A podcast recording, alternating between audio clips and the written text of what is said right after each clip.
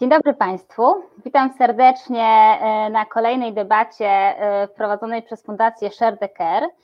Już rozmawialiśmy o tym, e, że dzielenie się opieką nad dziećmi jest dobre dla rynku, jest dobre dla mamy, jest dobre dla taty, a dzisiaj będziemy rozmawiać o tym, czy jest też dobre dla dziecka. I z tej perspektywy będziemy, będziemy rozmawiać. Jednak zanim tutaj wszystkich przedstawię i zacznę zadawać pytania, to powiem o kilku kwestiach technicznych. Po pierwsze, po prawej stronie widzą Państwo taki znak zapytania. tam, e, jak się naciśnie, można zadać pytanie nam. Będziemy się starać e, włączać te Państwa pytania do naszej debaty, bo bardzo jesteśmy ciekawi, jakie Państwo mają do nas pytania. To, te pytania można zadawać zarówno anonimowo, jak się podpisać, pełna dowolność. Także zachęcam do zadawania pytań. I druga rzecz, Pojawi się zaraz ankieta, wyskoczy Państwu i bardzo proszę o odpowiedzi e, na, na tą krótką e, ankietę. Dzięki temu też my jako Fundacja Share the Care będziemy e, wiedzieć, jak dalej nasze działania prowadzić, ale też kto nas teraz słucha i jak odpowiednio tutaj adresować do Państwa. Tak więc zakończyłam już kwestie techniczne, to teraz zacznę przedstawiać. E, dzień dobry, jeszcze raz witam wszystkich e, prelegentów. Bardzo dziękuję, że zgodzili się Państwo e, na udział w tej debacie. I tutaj pierwszą osobą, którą przedstawię, będzie Pan Piotr Romanowski, psycholog, psychoterapeuta. Pan Piotr pracuje w bliskim miejscu, w, takiej poradni dla rodziców która też e, właśnie wspiera rodziców e, małych dzieci. Widzą Państwo też panią Tanię Nikiel. Pani doktor jest też psychologiem, psychoterapeutą. Również ma duże doświadczenie z pracą z dziećmi i młodzieżą. Trzecią osobą z tej tutaj puli psychologów, psychoterapeutów jest Magda Winiarska-Smoczyńska, E, która oprócz e, własnej e, praktyki też pracuje w Fundacji Dajemy Dzieciom Siłę, skąd też się znamy z Magdą dosyć dobrze, bo ja też pracuję w Fundacji Dajemy Dzieciom Siłę. I tutaj też właśnie będzie, będzie mogła wypowiadać się z perspektywy psychologa i psychoterapeuty na temat tego, jaka jest perspektywa dziecka. I ostatnia osoba, którą Państwu przedstawiam, e, to e, pani Sylwia Anderson-Haney, która jest liderką i prekursorką pozytywnej dyscypliny w Polsce e, i będzie trochę mówiła bardziej z perspektywy pedagogicznej, z perspektywy osoby, która ma duże doświadczenie w prowadzeniu warsztatów dla rodziców, zarówno mam, jak i tatów, więc też bardzo ważna tutaj dla nas perspektywa. To zacznę może od tego pytania, o którym już e, wspomniałam. Jak to jest z perspektywy dziecka? Czy dziecko, szczególnie takie małe dziecko, niemowlę, potrzebuje tylko mamy, jak się tradycyjnie uważa i też jak pokazały badania, które przeprowadziliśmy, wiele osób tak uważa, czy może mieć bliską i bezpieczną więź z tatą również w tym pierwszym e, roku życia? Bardzo proszę, może Magdo, od Ciebie zacznę. E, powiedz, jak ty, jak ty to widzisz? E, dzień dobry Asiu i dzień dobry Państwu. Ja się wcześniej oczywiście zastanawiałam nad, nad tym pytaniem i e, chyba mam takich pięć podstawowych rzeczy, które gdzieś mi przyszły do głowy. E, jedna jest taka, że no pierwszy okres życia dziecka jest taki fundamentalny dla rozwoju więzi. Co to znaczy? To znaczy, że osoby, które się opiekują dzieckiem, mm, ważne, żeby były to E, po pierwsze, żeby były obecne fizycznie. E, kiedyś myślano, że tą więź się po prostu buduje z biologiczną mamą. Dzisiaj wiemy, że ważna jest po prostu osoba, która jest fizycznie obecnie przy dziecku i odpowiada na jego potrzeby. E, więc ta obecność fizyczna i stałość, jakaś pewna przewidywalność. Ja myślę sobie, że tak naprawdę jakość opieki nad dzieckiem nie zależy od płci. Oczywiście matka jest biologicznie predysponowana do tego, żeby się jakoś być może lepiej zaspokajać pewne potrzeby, na przykład karmienia, ale z perspektywy zaspokajania potrzeb psychicznych, bezpieczeństwa, miłości, akceptacji, zabawy, no to myślę, że ojciec niczym się nie różni, a wręcz bym powiedziała i często y, w różnych badaniach wychodzi, że, że, że ojcowie mają większą łatwość y, w, w, takiej, w takiej zabawie spontanicznej z dzieckiem. Więc bym powiedziała, że, że absolutnie w tym pierwszym okresie myślę, że ojciec może, może i nawet powinien i ważne, żeby czuł, tak, że może te, te, te potrzeby zaspokajać, tak samo jak mama. Taka, taka kolejna rzecz, która mi przychodzi do głowy, to też taka, że e, kiedy rodzice opiekują się wspólnie dzieckiem, to to wspólne doświadczenie, to, że one, oni mogą się obserwować, mogą się od siebie jakoś nawzajem uczyć, e, co koi dziecko, co pomaga, e, co działa, tak? wypracowują jakieś różne sposoby odpowiadania na te potrzeby, mogą, to może sprawić, że w doświadczeniu dziecka będzie taki spójny system rodzicielski. Tak? E, I czyli rodzice się trochę do siebie dopasowują, odpowiadając na te potrzeby dziecka. E, I ja myślę sobie, że wtedy to dziecko może, to że to doświadczenie będzie takie ważne, dlatego że wiem, że potem będzie to pytanie o to, jak e, włączać drugiego rodzica, to ja myślę sobie, że jeśli ten tata jest obecny na początku, to potem, jeśli ta mama wychodzi, tak, to to dziecko ma już to doświadczenie, ono zna tego ojca. Ono, ono się pozwala też jemu koić. E, I myślę, że to jest taka kolejna rzecz, tak, że warto, żeby tata był na samym początku. A jeszcze kolejna rzecz, która mi przyszła do głowy, jest taka, że e, budowanie więzi z każdym rodzicem oczywiście odrębnie się odbywa, bo dziecko buduje więź z mamą i z tatą oddzielnie, ale że to pewnie wspiera procesy separacyjne. W takim sensie, jeśli tylko jeden rodzic, załóżmy mama głównie, jest z dzieckiem na początku, to potem temu dziecku trudniej się separować, odchodzić do świata, tak? Ono jest po prostu bardzo ściśle z tą mamą tak rozwojowe, bym powiedziała, w takiej symbiozie jakoś. Natomiast jeśli ten rodzic drugi jest od początku, tak, to jest takim, tak się mówi, takim oknem do świata jest ten tata, tak? I on jest takim trochę łącznikiem z tym światem. I myślę, że, że, że, że mm, ja mam też takie doświadczenia, tak? Że jeśli mama jest tylko w roli mamy, e, nie ma swojego życia, tak? Ten tata nie jest włączony w tą opiekę, to, to dzieci mają też te kłopoty z separacją później. Więc myślę, że a jeszcze taka jeszcze ostatnia rzecz ważna dla mnie, to taka, że mm, jak powiedziałam, że jakość opieki nad dzieckiem nie zależy od płci, to ja bym pomyślała sobie, że jest coś takiego ważnego, który z rodziców ma w sobie taką część, e, ja ją nazywam taką czułą część, taką opiekuńczą. E, mhm. Dlatego, że my w fundacji pracujemy na przykład z kobietami w okresie okołoporodowym. Tak, i one po, one, y, one się bardzo często dobrze opiekują dzieckiem w takim sensie zaspokajania różnych potrzeb podstawowych, jak karmienie, przewijanie, żeby tam różne rytuały i rytmy, ale one są tak w swoich przeżyciach, y, w jakimś smutku, w jakimś, w jakimś w trudnym własnym stanie, tak, że no, bywają takie niedostępne emocjonalnie dla dziecka. I wtedy ten tata, tak, y, jest bardzo ważny, tak? Właśnie na samym początku. Ja zresztą mam takie doświadczenie, że, że, że, mm, że wtedy ojciec jest w zasadzie taki ratujący, tak? Dla budowania tej więzi.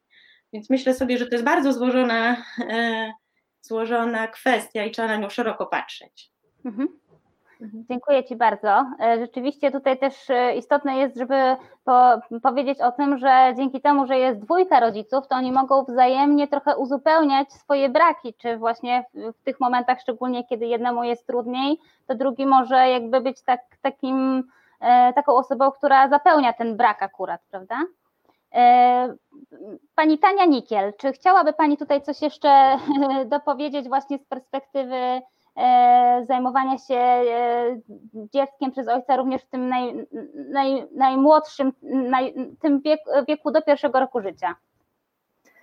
Jak e, Pani przed chwilą mówiła, Pani Widniarska, to miałam te różne myśli. Przypomniała mi się też teoria Eriksona, który przecież mówię, o, o niej w ogóle nie myślałam przed debatą, który mówił, że w tym pierwszym roku życia przecież kształtuje się takie poczucie zaufania, podstawowego zaufania do świata. I rzeczywiście do tego jest niezbędna i mama, i tata. E, spotkałam w takim artykule ostatnio, że Zachód ma problem w różnicowaniu tej funkcji macierzyńskiej z tą funkcją ojcowską. Ja bym nie chciała, żebyśmy poszli w tym kierunku, że to jest wszystko jedno. No nie, bo to chyba nie jest wszystko jedno. Mama to jest mama, tata to jest tata. Natomiast pani Magda powiedziała przed chwilą coś bardzo fajnego, że to chodzi o to, który rodzic ma w sobie taką część, taką troskliwą, taką bardzo czułą, który ma bardziej, bo to, to już może być różnie. Aczkolwiek kobiety są chyba biologicznie bardziej predysponowane do tego, żeby podążać za dzieckiem. My to w terapii nazywamy podążaniem za dzieckiem, czyli żeby tak poddać się takiemu, takiemu zamyśleniu. Bion mówił o takim reverie, czyli takiej zdolności do współodczuwania z dzieckiem i jakoś zamyśliwania się na ten temat. I no to jest jedna rzecz. Druga rzecz, o której warto powiedzieć, że takie założenie, że tylko mama jest najlepsza we wszystkim, wyklucza w ogóle istnienie, zaistnienie ojca w psychice dziecka. Także taka totalna idealizacja jednego z rodziców automatycznie wyklucza drugiego. I samo założenie jest nieprawidłowe, to jest jedna rzecz. Kolejna rzecz jest taka, że tata jest nie tylko potrzebny, on jest obecny od początku. Nie tylko w budowaniu tej relacji więzi z dzieckiem samym, e, ale też poprzez dawanie wsparcia mamie, poprzez zapewnianie bezpieczeństwa tej parze, bo to jest taka podstawowa para matki z dzieckiem i ona przez parę miesięcy tak istnieje. Czyli i trzecia rzecz, mama jest jednak pełna tych projekcji dziecka. Dziecko jest malutkie, nieświadome, ale ta psychika dziecka się kształtuje i ono projektuje w mamie. Mama jest doskonałym pojemnikiem na takie projekcje. Mama wieczorem dlatego jest bardzo zmęczona. Po prostu utrzymywanie tych projekcji w sobie, podążanie za nimi i nieodreagowywanie jest naprawdę ciężką sprawą. Tata ma tu po prostu takie zadanie, które jest kluczowe i niezastąpione, uważam. Wraca z pracy, oczywiście jeden chce natychmiast odpocząć, ale kiedy się jest bardziej refleksyjnym, dość wrażliwą osobą trzeba być, to jednak przyjmuje tą mamę, ogarnie jakoś te lęki, to jej zmęczenie, albo przejmie dziecko, albo stworzy warunki takie, takiego bezpieczeństwa, takiej sytuacji e, bezpieczeństwa w domu. Mhm. Nie wiem co jeszcze, bo jeszcze mam sporo myśli, ale może później. Dobrze, to ja teraz jeszcze bym chciała Pana Piotra poprosić tak. też o, tutaj e, o wypowiedź, e, że właśnie z jednej strony no to tutaj jest powiedziane, że te pierwsze miesiące życia, no to tak naturalnie, biologicznie jest ta więź matki z dzieckiem, e, ale czy to nie jest też tak, że, że ta więź matki z dzieckiem nie musi być nie musi być e, na przeszkodzie ku temu, żeby jednocześnie e, ta więź bliska e, dziecka z ojcem się ukonstytuowała w tym czasie. Znaczy tak, i wydaje mi się to bardzo ważne, znaczy trochę z perspektywy ojców, prawda, żeby też tak mhm. było wyraźnie powiedziane, że już wiemy, no trochę tak jak pani Magda opowiedziała właśnie o teorii przywiązania, która jest bardzo taka ważna, jakby w rozumieniu, co się dzieje w pierwszych jakby momentach życia dziecka, prawda, jak się tworzy jego osobowość.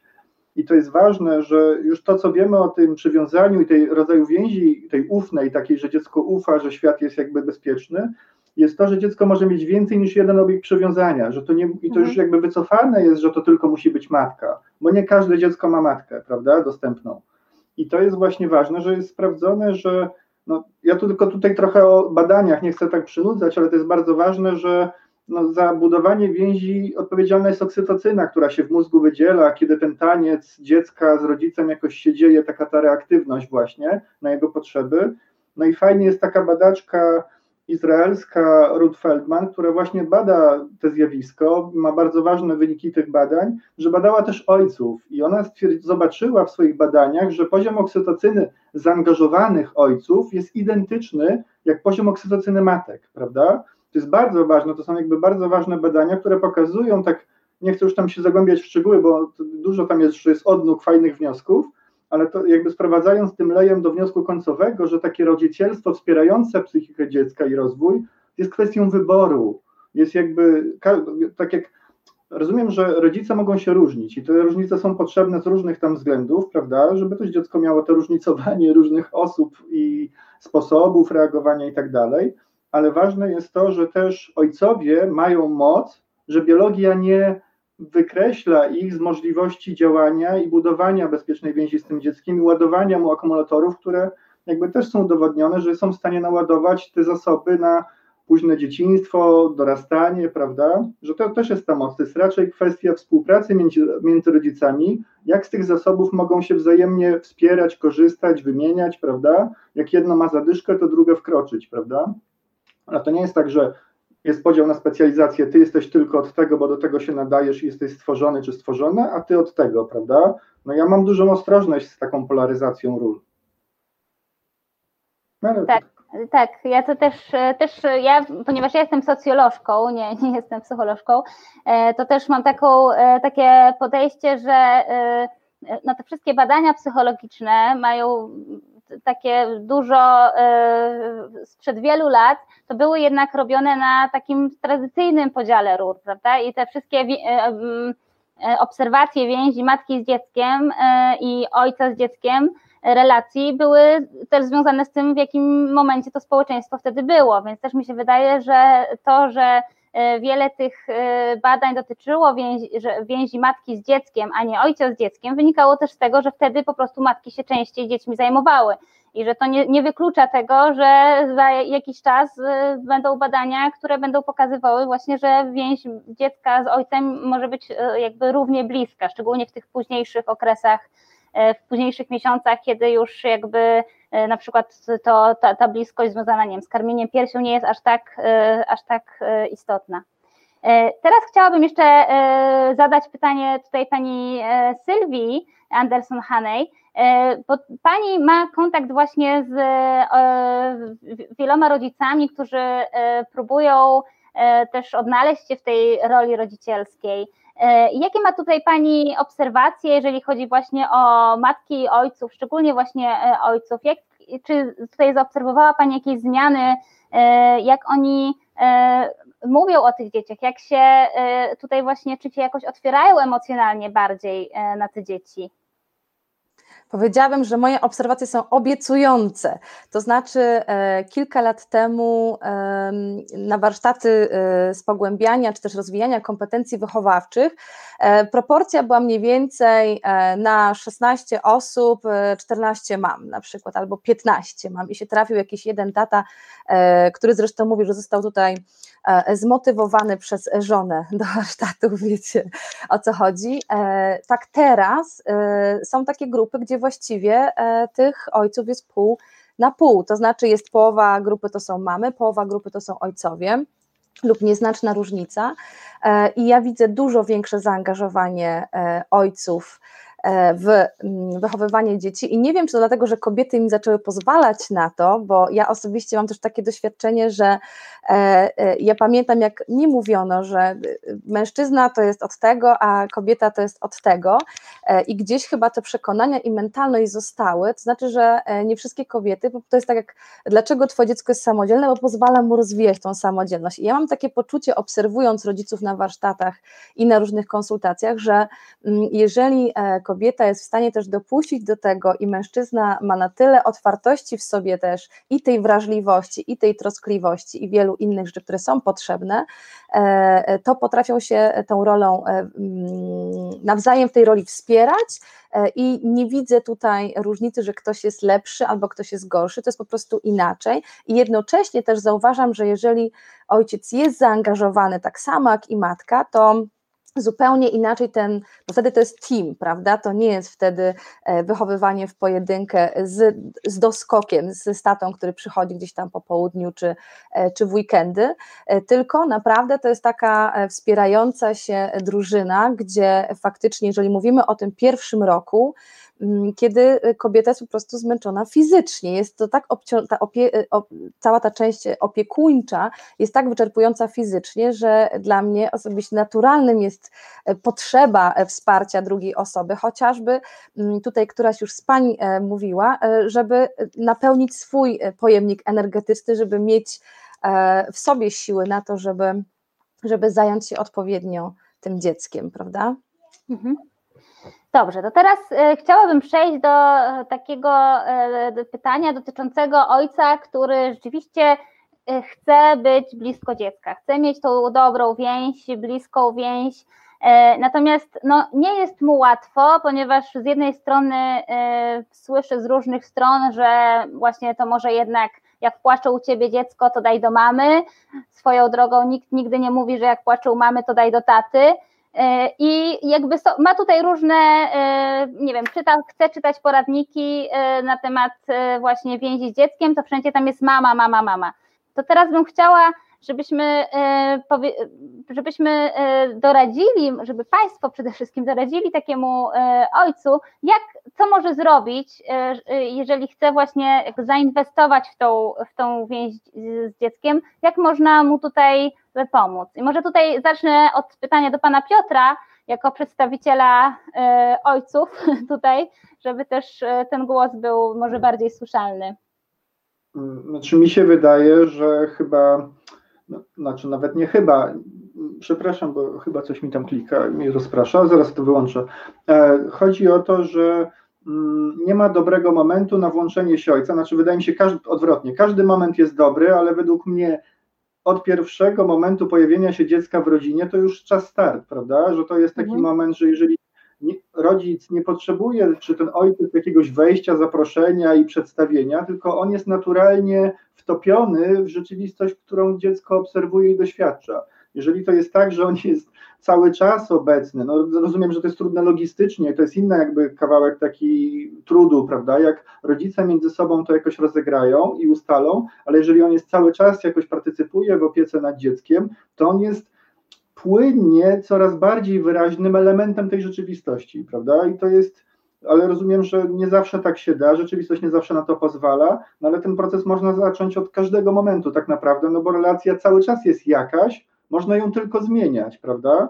I na coraz lepszą jakość i no, to chyba w wielkim skrócie, ale to chyba to jest takie setno sprawy, prawda? Tu nie ma wyznaczonego jakiegoś idealnego momentu, no chyba idealne to jest, są narodziny dziecka, jak już miałbym jakiś wyznaczyć na osi czasu. Rozumiem. Dziękuję bardzo. E, pani Tanio. Co ja myślę? No, znowu zacznę trochę od, od prapoczątków. No tata jest obecny, ale dla taty to jest chyba większy szok, kiedy rodzi się dziecko, bo jednak ta matka, ta żona zostaje mu w jakimś sensie zabrana. I w mężczyźnie mimo wszystko budzą się większe lęki, takie bardzo głęboko skrywane lęki. I trudno jest o tym nie mówić, tak jakby tego nie było. I to jest pierwszy lęk, który się pojawia, to jest lęk przed wykluczeniem on wynika z samego faktu, że matka jest w parze z kimś innym. Błędy, jakie matki popełniają, to że na przykład, no powiem brzydko, wyrzucają tego ojca z sypialni i śpią z dzieckiem w jednym łóżku. Tata jest oczywiście gdzieś tam, to jest naprawdę ogromny błąd, to już nie, nie będę tego w tym momencie komentować, ale chcę powiedzieć, że po pierwsze to jest trudna sytuacja dla, dla mężczyzny, to jest inna sytuacja dla mężczyzny niż dla matki, która rodzi, dla której też wszystko się zmienia, ciało się zmienia, przeżywanie się zmienia, a też nie idąc w tą stronę. Ale dlaczego o tym mówię? Mówię o tym, że jeżeli tacie się uda jakoś te swoje lęki przepracować i nie dać się zepchnąć na margines, to oczywiście on buduje tą relację z dzieckiem, ale także nie tylko z dzieckiem, także mm, z matką, bo ta para, pani Sylwia chyba mówiła, że aby powstał ten team, który później jest szczególnie istotny, ten tata musi być nie tylko, powiem wprost, rywalizujący z matką o to, kto ma być lepszą matką, bo są takie sytuacje, niestety dość częste, tylko musi budować swoją odrębną więź, o czym pani Magda mówiła na początku, że każdy rodzic buduje swoją odrębną więź. I jak to się dzieje? No to, co tata wprowadza w świat dziecka, to jest pewna odrębność od matki. Czyli e, gdzieś się spotkałam, że jak mamy wożą w wózku dzieci, to zawsze twarzą do siebie, a jak tata wozi to dziecko w wózku, to zazwyczaj e, odwraca w kierunku do świata. I taka rzeczywistość, którą ten ojciec, mężczyzna wprowadza, szczególnie istotna rzecz, po prostu buduje więź dziecka ze światem, uczy poznawania świata, wprowadza reguły, zasady inne rzeczy. I to jest to coś wyjątkowego, co ojciec uważam wnosi. I, i teraz taka, e, taka, takie wspomnienie z mojego życia, kiedy moje pierwsze dziecko się urodziło już wiele lat temu, e, jak ja nie dawałam rady uspokoić, bo różne są e, jednak oblicza macierzyństwa, to mój mąż właśnie brał to dziecko, nie powiem jakiej płci, i chodził po domu od obrazu do obrazu. I to jest ta aktywność, którą e, ojciec wprowadza. Naprawdę małe dziecko, kilkumiesięczne, czyli na pewno nie podziwiało obrazów w domu, tylko że było zwrócone w inną stronę, tak, niż w stronę powiedzmy lęków, niepokojów mamy. E, tak, tylko że patrzyło na świat. I to jest to, co tata wprowadza. I tak myślę sobie, w książkach, w literaturze też można spotkać, że ojciec inaczej przeżywa aktywność z dzieckiem, inaczej się mhm. bawi, nie ma tego lęku na przykład. Kiedy dziecko się przywróci, upadnie, coś mu się stanie, mama jest od razu pełna lęków, a tata nie. Mhm. I to jest coś wspaniałego. Tak, no my zdecydowanie nam tutaj właśnie zależy, żeby pokazać, że mama i tata właśnie mogą być takim teamem, drużyną, mm. prawda? I się wspierać i że tutaj właśnie nie chodzi o to, żeby rywalizować ze sobą, tylko żeby, e, żeby właśnie e, razem e, się wspierać, budować tą więź z dzieckiem. I też ważne jest to, co też często się pojawia też w różnych tekstach na temat właśnie uspokajania na przykład małych dzieci, że czasami lepiej uspokaja osoba, która jest po prostu bardziej wypoczęta, tak? I że jeżeli e, że dziecko też, też jakby czuje ten spokój po prostu, tak? Bo jak ktoś jest już na skraju zmęczenia i wyczerpania, no to po prostu trudniej jest e, jeszcze dać z siebie jakieś emocje, które mają uspokoić dziecko. Dlatego też tutaj ważne, żeby te osoby, tych osób było więcej niż jedna, bo wtedy możemy się zamieniać i możemy odpoczywać. E, Magdo, co ty, ty byś tutaj powiedziała? Właśnie e, takim tatom, którzy, którzy może na przykład z własnego doświadczenia, e, z e, własnych ojców nie mają takich, nie wiem, przykładów, jak to nawiązywać z, dzieckiem takim małym relacje. No ja jakoś jestem daleka od tego, żeby udzielać rad, to jakaś ogromna odpowiedzialność. Myśl, myślę o tym, że mm, ojcowie rzeczywiście mają bardzo trudną sytuację, dlatego że no nie mają być może w swoich więziach i w swoich um, wzorcach rodzinnych, no nie mają takiego modelu ojca, który się opiekował w ten sposób, o którym my dzisiaj rozmawiamy. Tak, nie był tak włączony. Ja dopiero teraz to obserwuję, tak, mam takich znajomych, którzy są ode mnie tam 10-12 lat młodsi, tak, i to są tacy młodzi mężczyźni, którzy jakoś od początku, być może oni już trochę byli inaczej wychowywani, oni są synami już innych ojców niż ja miałam, tak, którzy, którzy nie chciałabym powiedzieć, że nie towarzyszą swoim partnerkom w wychowaniu dzieci, tylko oni da, dają sobie to, oni czują, że oni mają to prawo. Oni też mhm. chcą, tak? Um, ja myślę sobie, ja, ja, nie wiem, co powiedzieć takim ojcom. Ja myślę sobie, że zarówno matka, jak i ojciec w dzisiejszych czasach potrzebuje ogromnego wsparcia na tym początkowym etapie życia, który jest bardzo trudny i bardzo kruchy, dlatego że model e, kulturowy kobiety też nie jest aktualny. Tak? To jaką dzisiaj, jak się mówi o tym, jaka dzisiaj ma być matka, nie ma niewiele wspólnego z tym, jaka miała być matka kiedyś, tak? Mhm. Y, dzisiejsza matka myśli o tym, że chce być dobrą matką, ale że też chce szybko wrócić na rynek pracy i chciałaby zadbać też, nie wiem, o taki kawałek swojego życia i tak dalej, i tak dalej, tak? I ona nie ma takiego modelu w swojej swojej mamie najprawdopodobniej, jak to dzielić, jak, jak szukać tego balansu. Więc ja myślę, że bardziej bym myślała o tym, że to jest, że takie spotkanie nasze dzisiaj jest ważne, dlatego że my możemy mówić o tym, jak bardzo jest potrzebne tworzenie takich instytucji i ośrodków, które by wspierały rodzinę na tak wczesnym etapie życia. Tak, Psycho, psychoedukacyjnie, tak. Ja sobie myślę o tym, że nasze dzieci w szkole się uczą Ostatnio była taka dyskusja u mnie w domu, tak? Uczył się, nie wiem, jakiś zbudowany kielich kwiatu i nie wiem, i y, układ kostny żaby, ale nikt nie uczy naszych dzieci tak o tym, jak, jak powstaje człowiek jako psychiczna osoba, tak?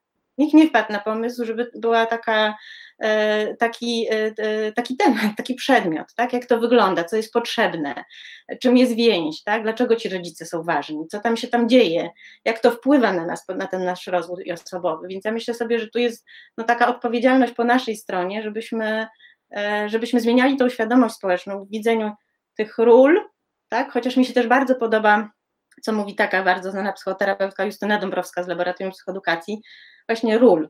Rolę trzeba odegrać, tam jest jakiś scenariusz, tak?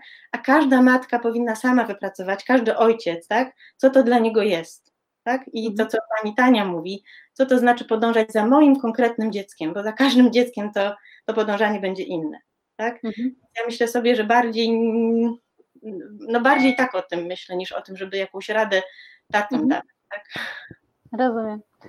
E, pani Sylwio, e, jakie pytania się pojawiają od e, ojców, z którymi Pani ma kontakt właśnie na warsztatach? Co ja mam zrobić, żeby moja żona nie bała się mi dać dziecko na ręce, na przykład. Więc ja jak, e, e, jak zadałaś to pytanie, to pomyślałam sobie, czy nie powinno być e, jak rada, no jakby nazwijmy to na, na potrzebę tego pytania, poradzić mamom, a nie ojcom, bo ja myślę, że ja mam takie doświadczenie, że jednak coraz więcej ojców chce i, i, i lęki są również w mamach, czy jak na przykład, no moja babcia mi też mówiła, że mężczyzna się do pewnych rzeczy nie nadaje i broń Boże, żeby przewijał, a już kąpiel to już, to już na pewno nie, a on taki mały jeszcze coś mu zrobi i, i tak dalej, i tak dalej, więc pytania są, ale faktycznie pytanie jest, co zrobić, żeby to dziecko mnie pamiętało, w takim sensie, że mamy małe dziecko, czy rodzi się nawet kolejne dziecko i teraz ja chcę, żeby, żeby ta relacja e, z tym dzieckiem była E, dobra, i ja, e, jest mi bardzo bliskie to, co powiedział e, pan Piotr, że no nie ma takiego magicznego momentu, że od teraz stajesz się ojcem i, i, i możesz już się włączać, to jest ta godzina 18 w piątek i od teraz zaczynasz angażować się w wychowanie swojego dziecka. Poród faktycznie jest niesamowitym momentem, ale wiem też, że nie wszyscy mężczyźni są gotowi, żeby w tym uczestniczyć, więc nie chciałabym mówić, że wtedy musicie się zacząć angażować. Natomiast jak pytają właśnie, jak to robić, to dokładnie w ten sam sposób, co tutaj wszyscy mówią, e, odpowiadam, czyli po pierwsze czas, to co można dać dziecku e, najcenniejszego, e, to jest czas, to są chwile, które można spędzić oczywiście na miarę swoich możliwości. Ja miałam to szczęście, mam cały czas, że mój mąż pracuje zdalnie z domu, nie przez koronawirusa, tylko przez zawód, jaki wykonuje, więc on trochę nie miał wyboru i był przy tym, mm, w tym procesie cały czas. I mm, to, co można powiedzieć, to po prostu w tych momentach, kiedy, kiedy może, kiedy jest dostępny i kiedy jego e, partnerka potrzebuje, żeby był, to po prostu e, być z tym dzieckiem obok. I ja widzę e, wśród naszych dzieci, że nie ma czegoś takiego, że mama jest na przykład od kąpieli tylko i kładzenia spać, a tata to jest od pracy. Często jest tak, że dzieci mówią, że nasza mama wieczorami pracuje, a wtedy tata nas kładzie spać. I na przykład u nas tata jest od kładzenia spać. Tak po prostu wyszło z sytuacji. Mm, e, I E, też ważne to, co powiedziała pani Tania, ja też to zauważyłam na warsztatach, że tą rywalizację między sobą e, w różnych aspektach, e, dlatego ja też pracuję z parami i, i tutaj jest też duży kawałek do zrobienia, czyli żeby pokazać, że to jest nasz wspólny cel, to nie jest jakby nasz wspólny konkurs i tutaj zaraz rozstrzygniemy, kto, kto dostaje puchar super rodzica, tylko mm, to jest nasz wspólny cel i co my możemy zrobić, żeby w tym wspólnym celu się wspierać. Mhm. A to bardzo, bardzo ładnie tutaj Pani powiedziała. E, ja jeszcze e, tutaj na chwilę przypomnę, że e, z prawej strony mogą Państwo zadawać pytania, jest taki znak zapytania, a obok jest też taki symbol ankiety, jest podpis ankiety i tam też bardzo bym prosiła klikać i wypełniać ankietę. Zaraz pewnie się pojawi jeszcze raz ankieta tutaj do wypełnienia, więc bardzo, bardzo zachęcam. E, a teraz bym chciała przejść do takiego już bardzo konkretnego pytania. No to mamy rodziców, mamę i tatę, którzy oboje zdecydowali, że chcą się podzielić tym urlopem rodzicielskim, e, ale no, nigdy nie słyszeli o tym, żeby ktoś tak zrobił, trochę nie wiedzą, jak się do tego zabrać. E, teraz właśnie mama ma wrócić do pracy, tata ma zostać w domu. Jak to przeprowadzić? Żeby to było e, dobre dla dziecka, żeby to było e, jak e, właśnie jak najlepsze przejście, co można w, tej sytuacji należy wziąć pod uwagę. Tutaj bym chciała prosić trochę Państwa właśnie o wypowiedź. Panie Piotrze, może Pan chciałby zacząć? Na pewno nie czuję się ekspertem w psychologii dziecka, prawda? Jakby, żeby tutaj się tak wypowiadać, ale z mojego doświadczenia to jest raczej, tak jak rozumiem, budowanie tej relacji. To trochę tak jak wcześniej powiedziałem, żeby ten ojciec to nie była skok na głęboką wodę, że nagle on się pojawia i przejmuje dowodzenie, prawda? Tylko żeby on był płynnie elementem tej rzeczywistości. Rozumiem, tak jak każda adaptacja dziecka, nie popychająca, tylko taka podążająca, towarzysząca, żeby to dziecko mogło płynnie obcować jakoś i z mamą, i z tatą, coraz bardziej rozszerzać proporcje, prawda? I trochę myślę, że tutaj dobrostan dziecka jest kompasem, prawda? Że, żeby za tym podążać, a nie za jakąś receptą podręcznikową. Myślę, że to jest pułapka w pewnym sensie, bo bardzo, no rozumiem, że sytuacja i tak zdeterminuje pewne rozwiązania, prawda? Ile jest przestrzeni na kombinowanie, to jest inna sprawa, ale myślę, że jak już jest jakaś przestrzeń, to ja bym myślał, że w tą stronę warto ją z niej korzystać, prawda? Żeby płynnie przeplatać, prawda, obecność mamy i taty w różnych czynnościach, prawda, właśnie kąpieli, nie wiem, przy, bycia przy posiłku i tak dalej, żeby i dla dziecka, i dla rodzica, który zostaje z dzieckiem bardziej włączony, nie był to taki stres, prawda, żeby wszyscy się z tym oswoili, nie tylko dziecko, bo dziecko też odruchowo poczuje ten stres opiekuna, prawda, więc jakby, żeby też zadbać o wszystkie elementy systemu tego rodzinnego. No tak, e, czyli stopniowo, czyli stopniowo dać sobie na to czas e, i właśnie stopniowo tutaj zwiększać. E, Magdo, czy tutaj chciałabyś coś dodać właśnie do tego, jak to przeprowadzić, tak żeby było jak, jak najlepiej?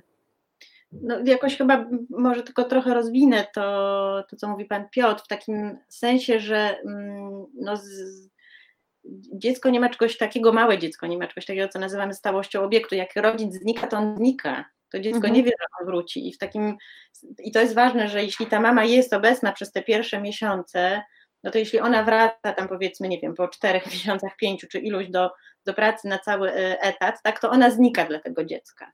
I jeśli tata jest od początku, tak, to ja też myślę sobie, że ta płynność, tak, czyli że to dziecko ma oswojoną i mamę, i tatę, zręby więzi są już gdzieś i z mamą, i z tatą, E, i to będzie i mniej stresujące dla obojga rodziców, bo ja myślę, że taka mama też łatwiej wyjdzie do tej pracy i być może rzeczywiście będzie w stanie się skupić na tej pracy, jeśli będzie miała takie poczucie, że zostawia w domu e, partnera, który, który już ma, ma razem, przeszli to wspólne doświadczenie, e, tak, a ten tata też nie będzie przerażony, tak, że on nagle, ojej, co ja mam teraz zrobić, tak, moje mhm. dziecko patrzy, nie podam mu piersi, tak, która często jest uważana jako lekarstwo na każdy ból, prawda, a wcale tak nie jest. Więc ja myślę sobie, że, że to jest bardzo ważne, żeby gdybyśmy myśleli z perspektywy dziecka, to jest pytanie, jak państwo może zadbać o tą młodą rodzinę, tak? To na poprzedniej debacie, którą obejrzałam, będzie się mhm. tak bardzo mocno wybrzmiało, tak? Czyli e, żeby e, o taką równość na rynku pracy i kobiety i mężczyzny, tak? czyli żeby oni tak, nie, nie wracał ten rodzic, który więcej zarabia, tak? Mhm. Tylko, tylko żeby, żeby oni się tak mogli dzielić tą opieką, nie, żeby, to nie było, żeby to było podyktowane dobrym dziecka, a nie dobrym finans, y, nie z kwestiami finansowymi. Tak? Czyli, że oni są obecni na początku razem, tak, a potem ktoś się wycofuje, ale też jakby nie jest tak, że ten drugi rodzic znika, tak, że to gdzieś mhm. jest w jakimś sensie pewnie byłoby dobrze, gdyby płynnie trochę, nie wiem, dwa dni był mama, trzy dni tata, znaczy to teraz tak zupełnie, wiecie, wymyślam, nie, ale myślę, że mhm. dla małego dziecka to, co jest ważne, jak się na przykład pracuje też z takimi parami, gdzie rodzice się rozstają, jak jest bardzo małe dziecko i e, pytają się, jak dzielić tą opiekę. I ja mówię, że w zasadzie ważne by było, żeby ten drugi rodzic po prostu był stale obecny, tak? Że dla małego dziecka ważne na przykład, żeby jeśli to jest tak, że ona zostaje przy mamie w domu, to żeby ten tata odwiedzał codziennie, chociaż na godzinę, na dwie, tak, no bo mm, tak jak powiedziałam, no tak się buduje więź, że ten rodzic jest, buduje się ją z tym, kto jest, jeśli kogoś nie ma, to trudno ją zbudować. Mhm. No tak. E, też e, wydaje mi się, ja na przykład jak właśnie zamienialiśmy się z moim mężem opieką, to też e, zaczynaliśmy w ogóle od tego, że czasami na przykład ja wychodziłam, nie wiem, na weekend, w weekend na kilka godzin, prawda, i on wtedy zostawał sam jeszcze jak, jak był jak był w pracy, żeby tak właśnie w ogóle oswoić dziecko sytuacją, że tylko tata jest w domu, prawda? I też, żeby oczywiście tatę i wszystkich oswoić z tą sytuacją, że, że to, bo też e, wydaje mi się problematyczne czasami, e, że, e, że właśnie mama jest zawsze traktowana jako taka osoba, która ostateczny punkt, który, ostateczna osoba, która zawsze właśnie uspokoi, zawsze, zawsze, zawsze pomoże, i czasami potrzebna jest ta chwila, żeby ojciec wiedział, że nie ma kogoś innego i sam musi sobie w tej sytuacji poradzić. No właśnie e, chciałabym dodać, bo to jest takie oczekiwanie, że matka zawsze ma wiedzieć, a ojciec być może nie zawsze musi wiedzieć i być może to sprawia, że on jest na większym, kolokwialnie mówiąc, luzie, tak? że on sobie daje prawo do tego, że on, on, on przecież nie wie. A ja bym powiedziała, że w, stawa, w stawaniu się rodzicem my się uczymy drugiej osoby. Dziecko uczy się mhm. nas, a my uczymy się tego dziecka. Mhm. Tak? I w zasadzie taki stan wiedzy, że ja nie wiem, że ty, o czym ty płaczesz, i ja do tego będę dochodziła, próbując różnych rzeczy, to jest, powiedziałabym, taki idealny stan, że my się zastanawiamy, y, co, co ten płacz oznacza, nie? Mhm, jaki tak. on jest temat. Mhm. Tak, to też miałam taki wywiad z jednym z, z ojców, który właśnie też e, w, jakby bardzo dużo czasu spędzał, opiekował się dzieckiem tak na co dzień już od wczesnych miesięcy. I on z kolei też opowiadał o tym, że, e, że e, on tak naprawdę lepiej rozumie płacz dziecka, te różne, jakby musiał się nauczyć tego, żeby wiedzieć o co, o co, o co dziecku chodzi, bo właśnie nie miał takiej odpowiedzi pierś, tak, że jakby nie, nie umiał tak automatycznie jakby zaspokoić jakby uspokoić dziecka i musiał się tego bardziej nauczyć i wręcz właśnie lepiej niż matka odczytywał później te sygnały, bo jakby tego wymagała trochę sytuacja od niego. E, więc też jakby tutaj wręcz y, zmusiło go to do tego, żeby jakby był jeszcze bardziej uważny na te sygnały y, dziecka, na to jakby, żeby odgadnąć jakby o co tutaj chodzi. E, pani Sylwio, e, czy tutaj też właśnie ojcowie wspominają o takich sytuacjach, kiedy, kiedy muszą właśnie jeszcze lepiej niż matki nawet czy po prostu lepiej niż matki nawet e, e, uczyć się tych sygnałów, które wysyłają dzieci? Ja mam wrażenie, że częściej mamy mówią, że e, płacze, jest głodny. Kurczę, nie? Jak, dlaczego? Dlaczego? Ja pamiętam, że mi mówiły to inne osoby, akurat nie mój mąż, że tylko zakwiliło jedno z moich dzieci, że pierś, i znaczy to spowodowało, że 6 lat byłam non-stop karmiącą matką, ale jakby i ja też sobie w pewnym momencie to wkręciłam, że jejku, płaczę, nie to pierś, już pełnej gotowości. Natomiast e, mm, e, ojcowie też mieliśmy dużo takich rozmów, jak prowadziliśmy z moim mężem razem warsztaty i, i pojawiali się ojcowie, że e, u nich jakby jest większa elastyczność w myśleniu, jeżeli chodzi o to, że dziecko płacze, czyli w związku z tym, że on tej piersi nie może dać, to, to zastanawia się, czy a może jest, nie wiem, jest mu zimno, a może trzeba przewinąć e, i też mamy powiedziała mi, że z jakiegoś powodu, nawet takie bardzo świadome mamy, pierwsza rzecz, o której myślą, to jest jedzenie. I ja też, słuchajcie, przy każdym swoim dziecku myślałam o tym, że jak płaczę, to na pewno jest głodne. Mówię o tym takim najwcześniejszym E, okresie i to mm, jeżeli w ten sposób e, myślimy, to faktycznie może e, trochę zdementować tą rolę ojca, który z, z, przyczyn naturalnych nie może tego zaspokoić. Ale tak jak już powiedziałam na początku, ja osobiście zauważam z roku na rok, że ojcowie są coraz bardziej świadomi i mają dużo takich fajnych rzeczy w tej opiece pierwszej nad, nad dziećmi, którym nam mamom nawet nie przychodzą do głowy więc e, e, z tej perspektywy z kolei. To ja tutaj też może wtrącę swoją e, prywatną, swoje, moje prywatne doświadczenie. Ja też chciałam tutaj podkreślić, że absolutnie też wiadomo, że karmienie piersią jest ważne i tutaj, żeby nie, nie, nie, nie wyszło takie wrażenie, że, że, że podważamy to, jak najbardziej jest to bardzo istotne. E, natomiast na przykład e, w, mojej sytuacji e, to mój mąż bardzo dużo nosił dziecko w chuście i to był jego sposób na jakby uspokojenie dziecka, pokazanie tej bliskości, tak? Bo też jest taka bliskość po prostu wręcz biologiczna, fizyczna, prawda? Była w, w tej sytuacji. I, i, I to też było trochę takie właśnie trochę zastępowanie tej bliskości fizycznej, e, którą ma dziecko e, przy karmieniu piersią, prawda? Jakby trochę w inny sposób e, zaspokajanie tej bliskości. Pani Taniu, czy tutaj Pani chciałaby coś jeszcze dodać do tego, o czym mówiliśmy? To znaczy, myślę sobie, że ten luz, o którym Panie mówicie, u tych tatów, u ojców, u panów, on bierze się z tego dystansu, który oni mają.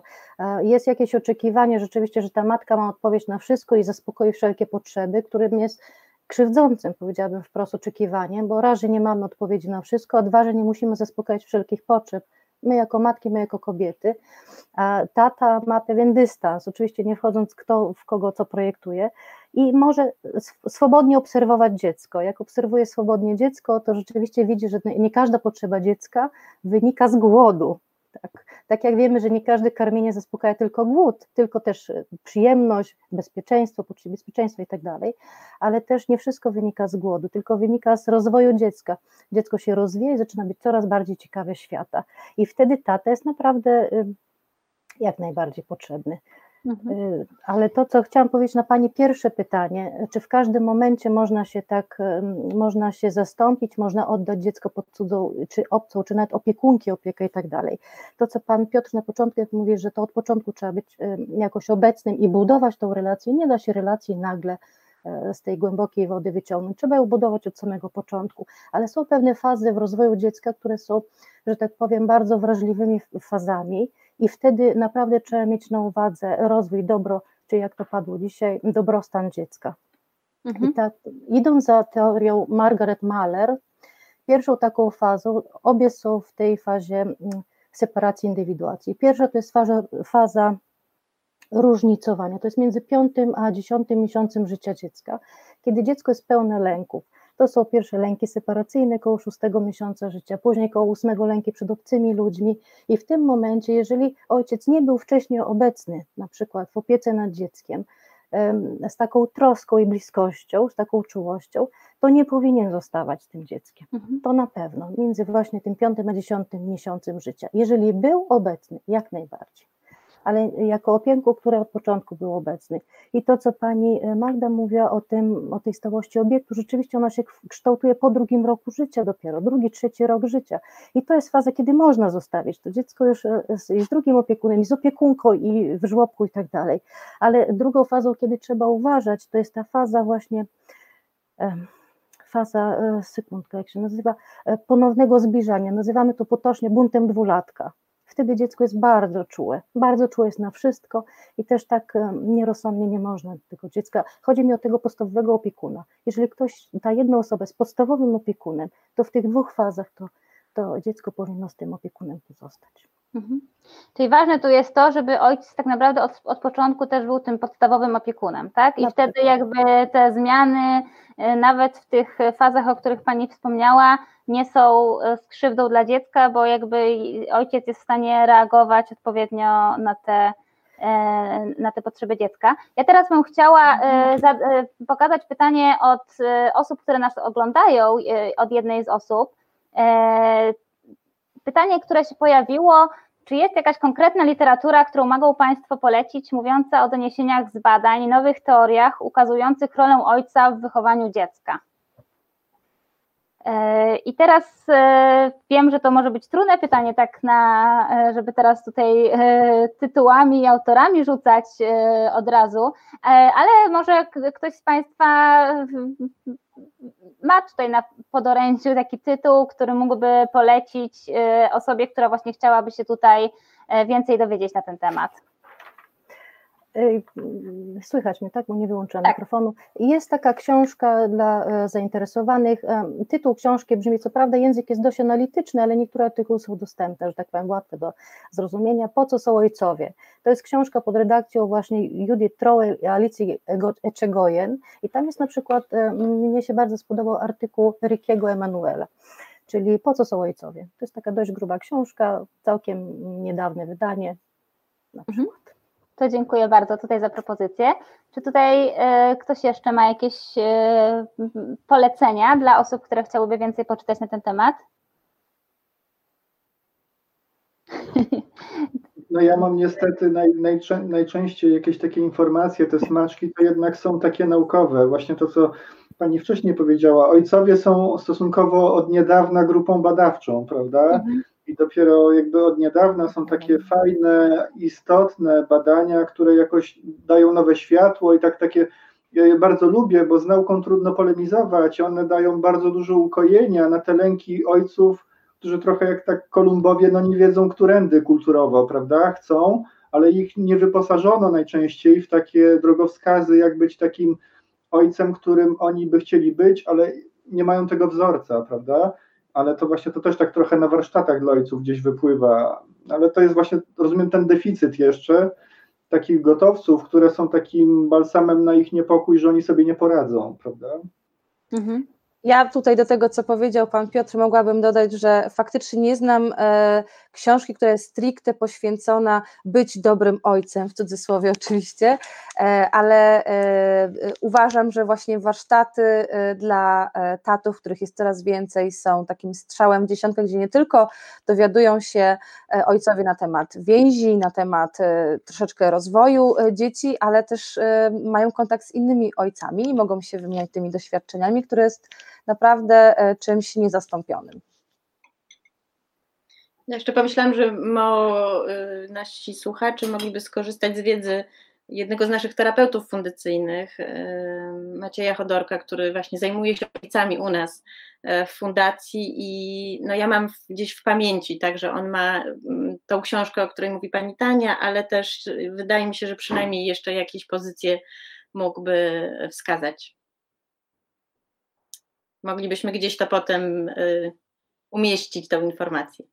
Tak, tak, to będziemy, to może po prostu e, na naszym Facebooku Fundacji Shardeker e, zbierzemy właśnie różne możliwe publikacje i będziemy i udostępnimy dla Państwa. Też zachęcam do korzystania właśnie z, mm, ze strony Fundacji Dajemy Dzieciom Siłę, bo tam też jest dużo, dużo materiałów dla rodziców, w tym dla ojców. I mamy kolejne pytanie. Tutaj muszę je udostępnić już udostępniam.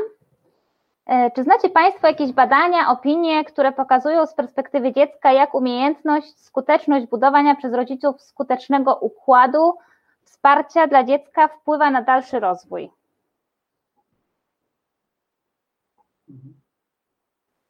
Znaczy, ja mam takie badania. Nie chcę pomylić e, autorów.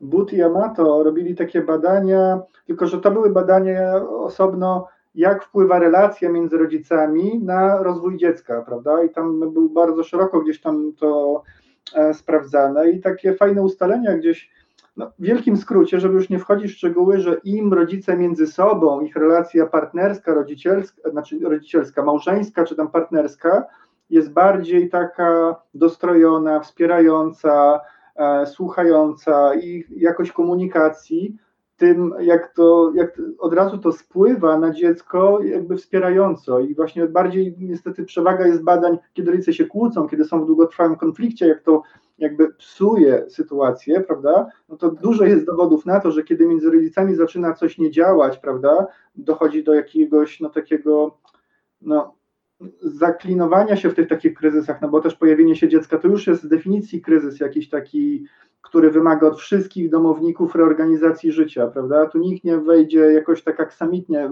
z tej sytuacji nienaruszony, więc to jest jakby trochę tak jak rodzina się zaadoptuje, no to to też jakby wpływa bezpośrednio na to, jako rodzice ten fundament, to tak jak Jasper Jul powiedział, no pierwszym dzieckiem w rodzinie jest relacja rodziców, prawda? Jak ta relacja jest stabilna, bezpieczna i jakby wspierająca się, to na tej podwalinie dopiero dobrostan dziecka może jakby się nadbudować. A jeżeli tu są pęknięcia, no to jest to duże ryzyko, że te szczeliny no, będą przeszkadzać. Mhm. No ja tak. myślę też, że wszystkie mm, badania więzi od początku, czyli od y, Johna Bolbiego aż po, po, po, po dzień dzisiejszy, które bardzo prężnie się rozwijają i mówią o tym, tak, jak y, więzi, które rodzice zbudowali ze swoimi rodzicami, wpływają na to, jak się łączą w pary, jakimi, jaką stają się, stają się parą rodzicielską, jak uruchamiają tą funkcję i jak budują więź z własnym dzieckiem. E, no i wszystkie te badania teraz związane z takie, które mówią o tym, że no to wpływa też na rozwój mózgu, prawda, że, że jak się kształtuje relacja. Więc ja myślę sobie, że no, nie sposób teraz tak podać na antenie, w, w, trakcie naszego spotkania. No, większość tych badań oczywiście jest w języku angielskim, ale jest bardzo dużo tych badań, które o tym, o tym mówią. Myślę, że też moglibyśmy przygotować coś takiego. Tak, to jak najbardziej, e, to też może będę właśnie, e, potem spiszę te pytania i, i będziemy może publikować odpowiedzi, bo rzeczywiście to też ważne, żeby e, też były odnośniki, tutaj też Pan Piotr wspominał, że ma też dużo jakiejś też literatury takiej naukowej, na pewno też młodzi rodzice teraz chętnie też po taką literaturę sięgają, więc myślę, że to może być ciekawe. Czy tutaj Panie chciałyby coś jeszcze dodać do tego, co powiedział Pan Piotr i Magda? Ja może chciałabym takiego dodać, powiedzieć o tym, że mm, ta wiedza jest bardzo ważna i myślę sobie, że dobrze jest czytać. E, natomiast bycie rodzicem to jest postawa. E, I tego się nie da wyczytać. I że mm, gdybym miała coś sugerować, no nie chcę, żeby to brzmiało jak rada, to myślę, że zawsze ważny jest taki proces samorozwoju. To znaczy, że jeśli się pojawiają jakieś trudności, kłopoty, czy, czy, czy lęk jest za duży, kiedy jest małe dziecko u jednego z rodziców, czy obojga, warto, warto myślę, że zgłaszać się do gabinetu terapeutycznego, zajmować się tym, zajmować się własną historią, która się zawsze reaktywuje po narodzinach dziecka. I te, to, co nieświadome, bardzo silnie działa na, w tym pierwszym okresie życia. E, I że wydaje mi się, że to jest. Yy, yy, no takie bardzo ważne doświadczenie, które sprawia, że my możemy być, y, nie powielać tego na przykład, tak, tych, tych wzorców czy antywzorców i uczyć się dawać własnym dzieciom to, czego być może sami za mało dostaliśmy, tak? I że w książkach tego nie wyczytamy. To bardzo ważne też to, co powiedziałaś, że e, też mamy narzędzia jako rodzice, żeby e, właśnie nie powielać tych wzorców, że to, że mieliśmy, nie wiem, trudne doświadczenia własne w dzieciństwie nie oznacza, że my sami musimy je powielać i e, bo też są tacy rodzice, którzy się tego boją, tylko często tutaj potrzebne jest wsparcie, tak, też żeby, żeby to odpowiednio przepracować. Ja tylko dodam też do tego, że tak jak powiedziałaś trochę Magdo, że można zdać naprawdę mnóstwo różnych badań. Ja nie jestem metodologiem, więc tutaj nie czuję się jakoś uprawniona, ale wiele lat pracuję warsztatowo i widzę, że e, ludzie na różnych poziomach i e, wykształcenia e, i, i intelektualnych, bo też pracowałam z takimi rodzinami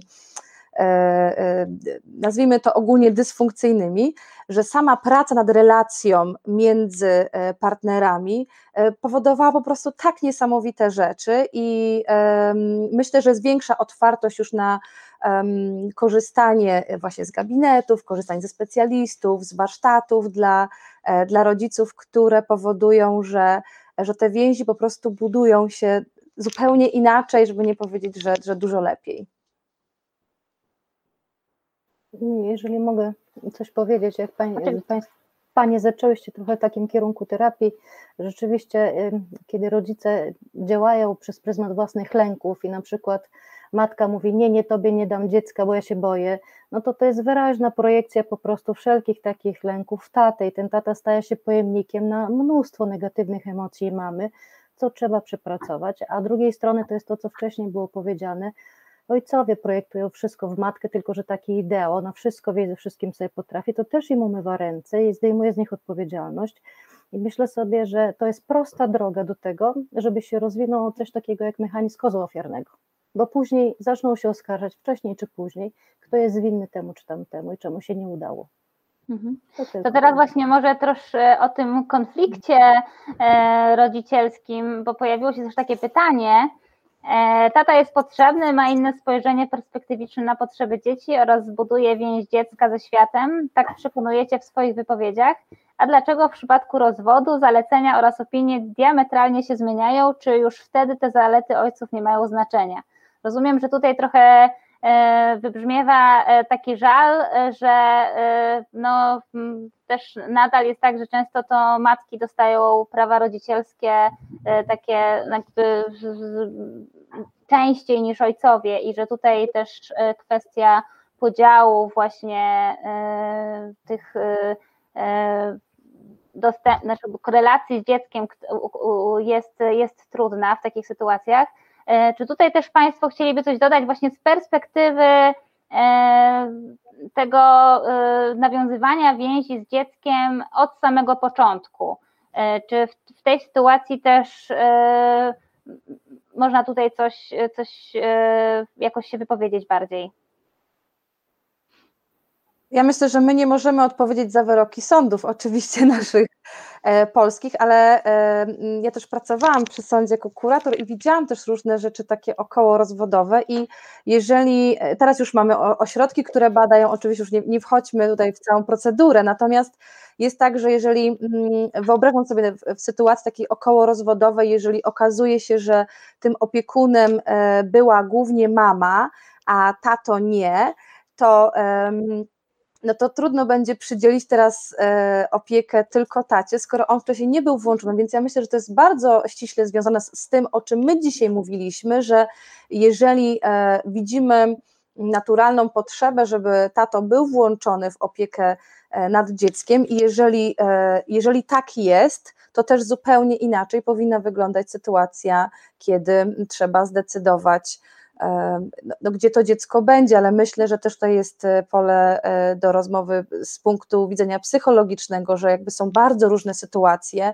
i trudno jest jednoznacznie powiedzieć, że na pewno lepszym opiekunem, e, lepszym mam na myśli takiej oczywiście ogólną perspektywę dobra dziecka, będzie mama czy tato, bo to są zbyt różne sytuacje, żeby jasno określić, że, że na pewno tato albo na pewno mama. Wiemy, że jest teraz bardzo duża dyskusja na temat opieki naprzemiennej i tutaj się dzieją różne rzeczy w tym kierunku i wiemy też jednocześnie, że z psychologicznego punktu widzenia, no jakby różne jest podejście też do tego, więc myślę, że to jest też bardzo ogólne pytanie, żeby móc dokładnie odpowiedzieć, co jest tak naprawdę lepsze dla dziecka, bo każda sytuacja rodzinna jest zupełnie, zupełnie inna.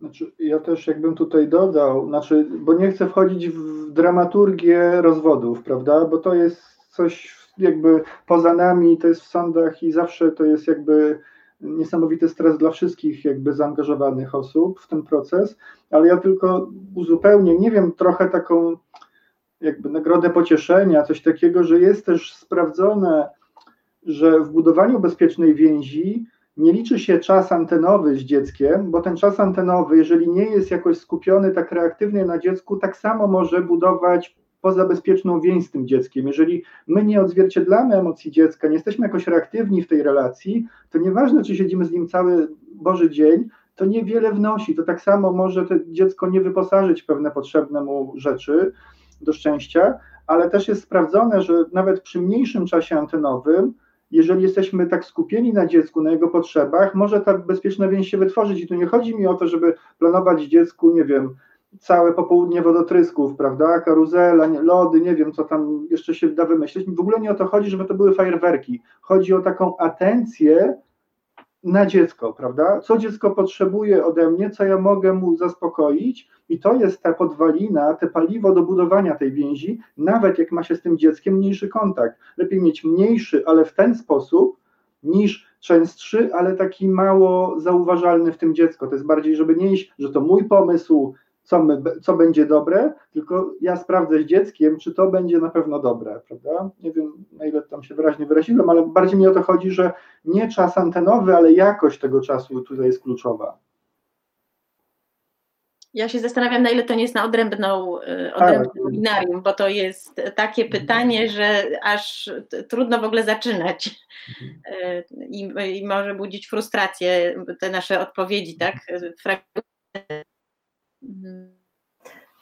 Może to jest jednak e, zrobione, bo ja rozumiem, że ta osoba, która napisała to pytanie, zadała to pytanie, to jednak tak jak pani Anna napisała, że powiedziała, że to jest perspektywy jakiegoś żalu i można mieć żal, kiedy jeżeli coś jest naszym największym skarbem, bardziej lub mniej świadomie, nagle zostaje nam odebrany. I myślę sobie, że w tej sytuacji około rozwodowej, kiedy na samym początku to jeszcze się nic nie ustanowiło, nie wiem, rodzice są nadal w konflikcie, w ogromnych żalach, pretensjach, lękach, to każda sytuacja przekazywania sobie dziecka jest dramatyczna, jest po prostu y, jawnym dramatem. To, co pan Piotr powiedział, to jest sytuacja dramatyczna, e, bo jeszcze wszystko gra, jeszcze wszystko żyje. To przynajmniej jak e, w sytuacji właśnie żałoby będzie jeszcze żyło przynajmniej ze dwa lata, no, w takiej mhm. dramatycznej żałoby. Być może trzeba się mm, jakoś starać o tą relację z dzieckiem, potem jak się wszystko wyciszy. Mhm. Bo to jest e, odbierane strata i wręcz grabież i przez jedno i przez drugie z rodziców. Tutaj, e, tutaj było o właśnie konflikcie i chciałabym teraz e, trochę wrócić do jednak takiego myślenia o rodzinie jako całości, bo tutaj też mamy i o wspieraniu się, też też pojawiło się takie pytanie, czy moglibyście Państwo podpowiedzieć, jak wykorzystać relację z mamą jako zasób dla relacji z tatą? Żeby właśnie mniej mówić o tych winach i potknięcia, potknięciach matek, a bardziej o tym, jak to ma e, współgrać. Ja się tutaj zgadzam trochę z tym komentarzem, e, bo też z perspektywy e, matki, która dzieliła się urlopem rodzicielskim z ojcem, bardzo, matki ogólnie też bardzo często podlegają takim różnym ocenom i też z mojej perspektywy ważne jest, żeby pokazywać, żeby też jakby E, doceniać te matki i pokazywać im, że, e, że właśnie e, to, że też na przykład zostawiają dziecko z ojcem w którymś momencie na dłużej, to jest wspierające też dla dziecka, ale też, żeby bardziej pokazywać, że, że to może być właśnie coś wspólne, wspólnego, dobrego dla dziecka, niż właśnie, żeby tak przeciwstawiać te perspektywy. I chciałabym też właśnie wrócić do tej perspektywy, żeby, żeby mniej było o, o takiej winie i, i, i, gdzie tutaj mogą być potknięcia mamy czy, czy taty, a jak to właśnie perspektywy rodziny jako całości, związku jako całości, relacji tutaj wszystkich osób w tej rodzinie. Czy tutaj pań, Państwo by chcieli też jeszcze tutaj wypowiedzieć, odpowiedzieć na to pytanie? No, ja, ja mam taką myśl, że mm, my trochę rozmawiamy o tym, jak byłoby idealnie albo jak byłoby dobrze. Tak? Mhm. I to jest ważne z perspektywy dziecka, no ale realność też jest taka, że rzeczywiście no, większość mężczyzn wraca, yy, znaczy po prostu yy, pracuje i zarabia, utrzymuje dom, a, yy, a dzieckiem opiekuje się mama. Nadal tak jest w Polsce jest to właśnie podyktowane tą, tą nierównością między innymi na rynku pracy, nie tylko, ale też, y, tak jak w tej poprzedniej debacie wyszło. Z, y, natomiast ja chcę powiedzieć, że mi jest bardzo bliskie to, co powiedziała pani Tania, mianowicie, że jeśli mm, w parze jest dobrze i tam jest też bliskość i więź, i nie ma za dużo tego lęku, to może być tak, że mama na poziomie umysłu włącza tatę, który jest nieobecny, bo pracuje.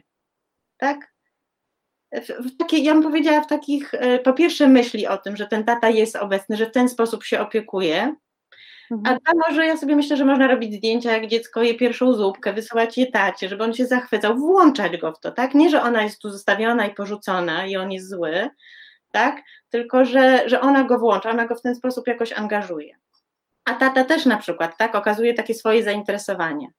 I, I to sprawia, że, że, że to, mm, bo to jest bardzo trudny okres w życiu rodziny, kiedy bardzo często jest tak, zwłaszcza myślę, że w tych sytuacjach, kiedy są mężczyźni, którzy pracują w korporacjach i rzeczywiście nie ma ich całe dni, tak, e, że to może bardzo podzielić parę. Ten brak wspólnego doświadczenia rodzicielstwa, tak? W jakimś sensie każdy coś robi na rzecz tej rodziny, rezygnuje z różnych rzeczy, ale oni się nie spotykają. Nie? Więc to jest ważne, żeby, żeby, żeby, żeby gdzieś o to zadbać, ale cały czas się zastanawiam, na ile taka para, właśnie będąc w tym, co nieświadome i, i w tej prozie życia, może o to zadbać, jeśli my tego nie mówimy na głos, nie edukujemy, nie robimy tego typu spotkań, tak? Gdzieś, gdzieś yy, nie, nie ujawniamy, tak? Że, to, że, że, że to jest ważne. Czyli idąc za tym, co Pani mówi, e, istotne jest to, jak jeden rodzic buduje obraz drugiego rodzica w umyśle dziecka. I to jest chyba takie szczególnie istotne, bo każdy z rodziców swoje wkłada w umysł dziecka, w jego rozwój. Jeżeli mama mówi o tacie, nawet nie wprost, że jest zły albo potencjalnie zły, no to to dziecko buduje sobie taki obraz taty. Już jakie konflikty, jakie zaburzenia rozwoju powstają, to już inna sprawa, nie na tą dyskusję.